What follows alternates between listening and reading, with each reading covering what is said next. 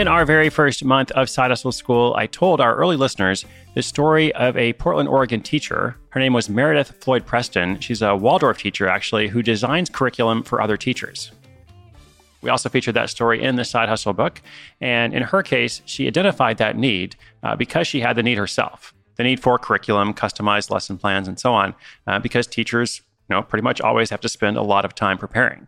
And in that particular education system, the Waldorf system, there was even more of a burden on teachers uh, because they're not supposed to teach from the textbook. Now, today's story is different, but it follows a similar arc. After creating course materials for a forgotten group of educators, this agricultural teacher now earns a significant income from a growing business. When I say significant income, what am I talking about? Well, it is definitely more than pocket change. Last year, she earned multiple six figures. That is correct. Multiple six figures from Curriculum for Agricultural Education, also known as Ag Ed. And as I was preparing this episode, I realized I must have missed out on something in school because uh, I never had anything like this. And this is a whole subject that apparently a lot of high school or middle school students study. So remember, small specific markets can be highly profitable. How does this agricultural teacher earn $200,000? That was just last year, in fact, selling lesson plans and other teaching aids. Well, stay tuned. Let's say thank you to our sponsor, and I'll tell you all about it.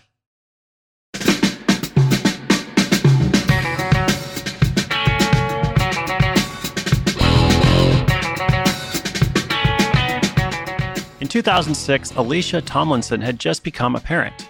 She and her husband Brian were thrilled at the arrival of their firstborn, but Alicia quickly realized that her long workdays as an agricultural education teacher just wouldn't work, at least not for a while.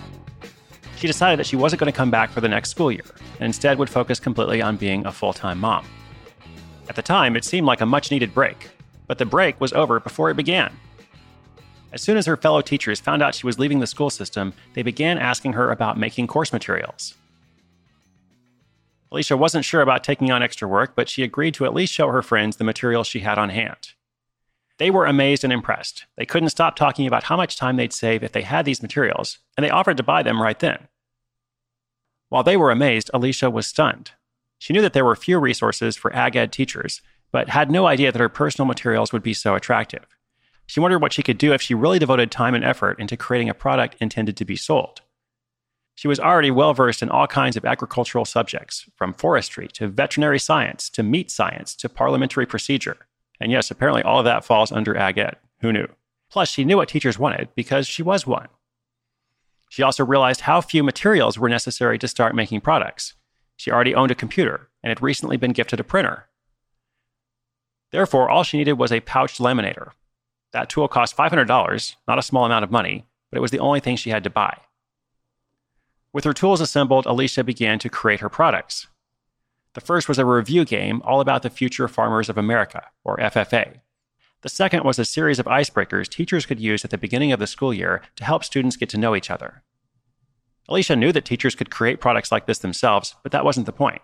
The point was that they would no longer have to, which Alicia knew could be attractive.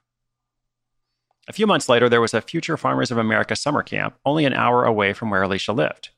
It was the perfect opportunity to debut her new side hustle. She had attended before and knew that educators would have plenty of downtime as they waited for their students to finish their workshops. Plus, the school year was starting in just a few weeks, and her products would be ideal for those first few weeks of class. She remembered how crazy the beginning of the year was and had a feeling that her easy to use products would appeal. When she arrived, she quickly found her friends and presented what she had created over the past few months. It was in the dining hall of the FFA camp that Alicia made her first sale. She relished in the validation of her fellow teachers, but by the next day, she knew she had to get back to work. Her new customers were already asking when she'd have more products ready.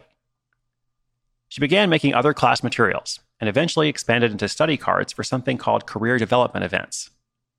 This was the product that really put her business, now called One Less Thing, on the market. Teachers were telling one another all about Alicia's products, and word traveled quickly in the tight knit group. Plus, Alicia began to speak at Ag Ed conferences and got a lot of exposure. That first year, she made $35,000 from her side hustle. And she just kept going.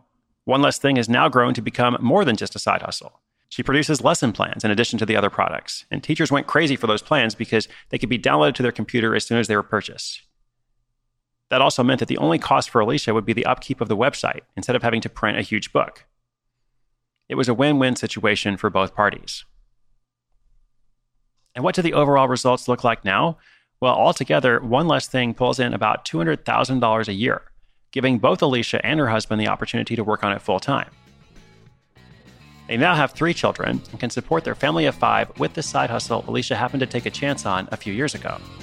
She still can't believe this is what she gets to do as a job. She loves being able to attend every event her kids have and be able to eat lunch with her husband every day. What's next?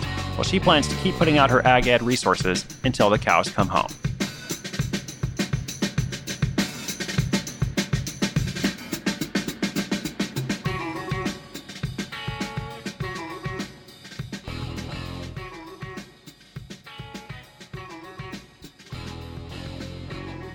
All right, what can we learn from this story?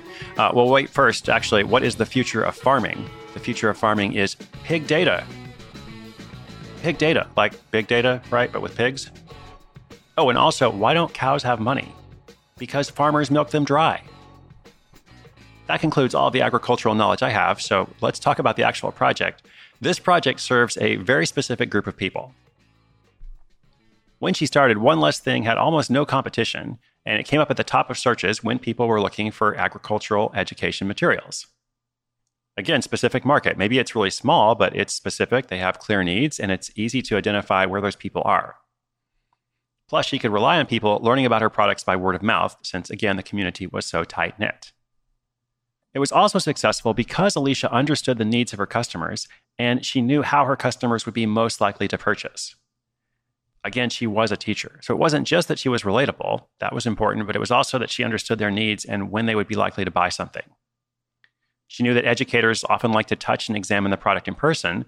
So, at first, at least, she decided to sell her materials mostly at these state and national ag ed gatherings. She also knew what not to do, which was to contact teachers through sales calls, because who has time for that? Teachers certainly don't. Now, last, I was taking a look at her website, and I, I got to say, Alicia has a great voice as a writer, and she has a knack for titles. Uh, one of her products is Poultry Judging 101. I almost wanted to buy that myself, except I don't want to actually go and do that. I just like the title. So, again, I'm not the target market, but there are enough people for whom that is relevant that you know, she's able to make money on Poultry Judging 101. Also, I mentioned that she has great voice as a writer. She's got a blog, and one of these posts just jumped out at me top eight reasons to not let other people keep their plants in your greenhouse. I'll just give you a little selection here from this epic post. This year it's one plant, next year the whole plant kingdom. No good deed goes unpunished. This year they bring in the prettiest Boston fern they've ever had and just had to keep it until next year. Once they got a look at all your space, the next fall comes around and they backed up a truck filled with one of everything from the local lawn and garden. And at that point, you can't be rude. Well, you can, but you won't. And you get the idea. The whole post goes on like that. So if you're in this field, uh, it, again, it's relatable, it's funny, um, but it's also informative. Anyway, great job, Alicia. Thank you so much for sharing your story with our listeners. And hey, listeners, I hope you enjoyed this one. As always, remember inspiration is good, but inspiration with action is so much better.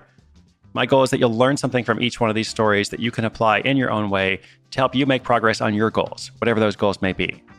And if you would like to learn more about Alicia's business or ag ed in general, just come to sidehustleschool.com slash 592.